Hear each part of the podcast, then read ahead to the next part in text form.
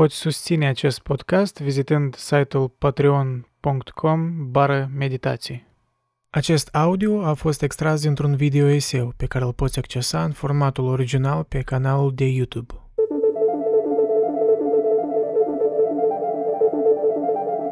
Cum totul trecere pe cetei, soporte scurtă melodie a noastră, care să ne adie și să ne aline setea. Una de care nu te lepezi, nici când nu mai poți auzi, să fim puțin mai repezi decât funesta zi. Rainer Maria Rilke Anul 2022 își atinge sfârșitul, iar mintea zburdă în trecut, încercând să proceseze ceea ce deja a fost. În aceste momente încă nu vedem prea clar, ezităm să ne mișcăm înainte. Suntem cu un picior în trecut și cu altul căutăm următorul prag, dar calea nu e ușor vizibilă. Drumul din față e cețos, viitorul incert. La nivel global, ultimii trei ani au fost plini de tumult. Pandemie, proteste, intrigi, conspirații, război și inflație. La nivel personal, fiecare din noi a avut propriile dificultăți, multe din care vor rămâne necunoscute de alții. Suntem o parte mică dintr-o rețea imensă, afectați de aceleași mișcări seismice la nivel social. Dar suntem și indivizi, fiind prinși în propriul microcosmos, dincolo de vizoarele altora.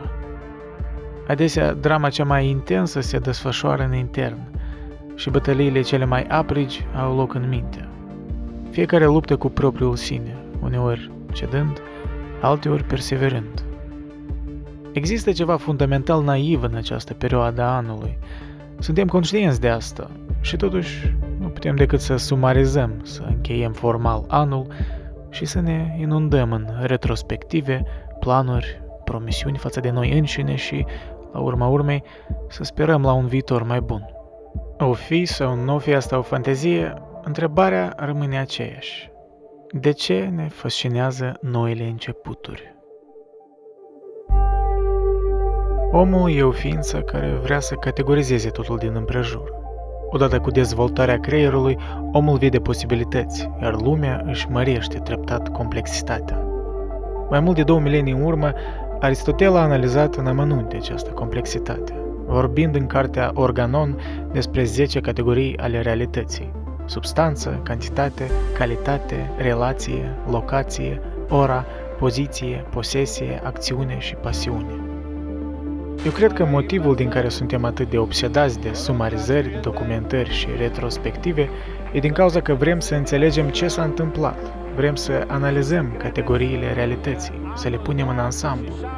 Căci doar structurându-le le dăm un sens aparte, creăm o poveste, un sentiment de realizare. Ne vedem ca niște eroi care fie au fost copleșiți, fie au depășit dificultățile vieții. Noi să fim astă seară Există ceva specific în revelioanele petrecute într-o țară post-sovietică, cazul meu în Republica Moldova. Da, cred că mereu am fost și încă mai suntem români, dar parcursul istoriei ne-a aruncat într-o situație dificilă. Generații la rând s-a încercat o denaționalizare și o masacrare a limbii române, prin impunerea scrierii în alfabetul chirilic, despre care am auzit multe povești de la bunei și de la părinți. Astfel, câteva generații, până la căderea Uniunii Sovietice, am avut parte de o pseudolimbă, reminiscențele căreia le simțim și astăzi. Totuși, în această dramă a unui stat subjugat, moldovenii au căpătat o simbioză unică în cultură. Majoritatea suntem în principiu bilingvi, știm româna, dar și rusă. Înțelegem referințe culturale atât de origine română, cât și rusă. Avem un umor specific, ironic și adesea exagerat de cinic. Suntem astfel mereu polarizați, divizați de geopolitică, incerți față de propria identitate ca popor și mereu compensând complexul de inferioritate prin comportamente vulgare. Dar tot asta spune mintea unui om matur, care degrabă va avea 30 de ani și care vede lumea, aș vrea să cred, într-un mod mai obiectiv. Dar mintea copilului din anii 90 nu înțelegea aceste complexități.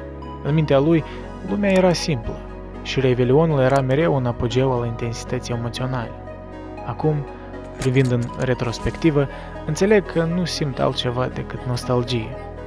Știu că lumea în care mă aflam era o fantezie, Dar în mintea copilului, acele timpuri erau mai mult decât reale. Erau miezul vieții. Erau cel mai adevărat lucru de pe pământ. Ar fi o injustiție să-i negă celui copil amintirile. Există vremuri când realitatea e dureroasă, când îți copleșește fiecare fibră musculară, iar mintea te apasă ca un bolovan sisifian. În asemenea momente, cel mai dur lucru pe care îl poți face e să-i negi cuiva un moment temporar de fantezie, care să-i reîncarce energie, să-i amintească că viața constă și din sclipiri plăcute, chiar dacă adesea sunt văzute astfel doar după ce le-ai trăit deja. Chișinău, capitala Republicii Moldova. Centru economic, administrativ, politic, științific.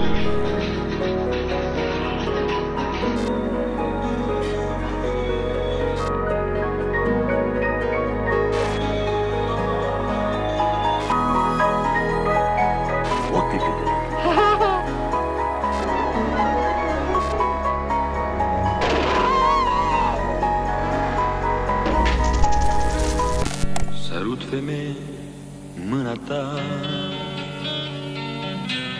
Întotdeauna muncitoare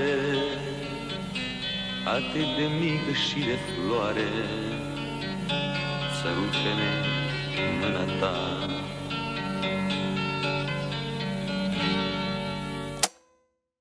Земля в иллюминате, земля в иллюминате. Спят усталые игрушки, книжки спят. Одеяло и подушки ждут ребят. Даже сказка спать ложится, чтобы ночью нам присниться и ей пожелать.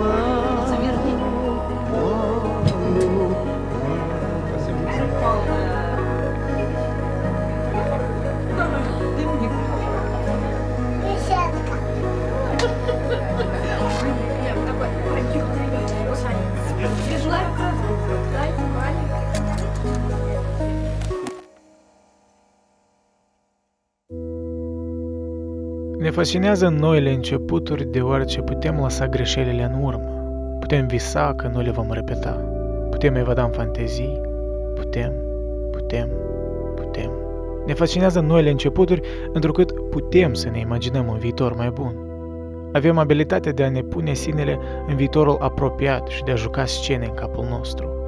Fantezia, această sabie cu două tăișuri, e motorul civilizației și al vieții fiecărui individ.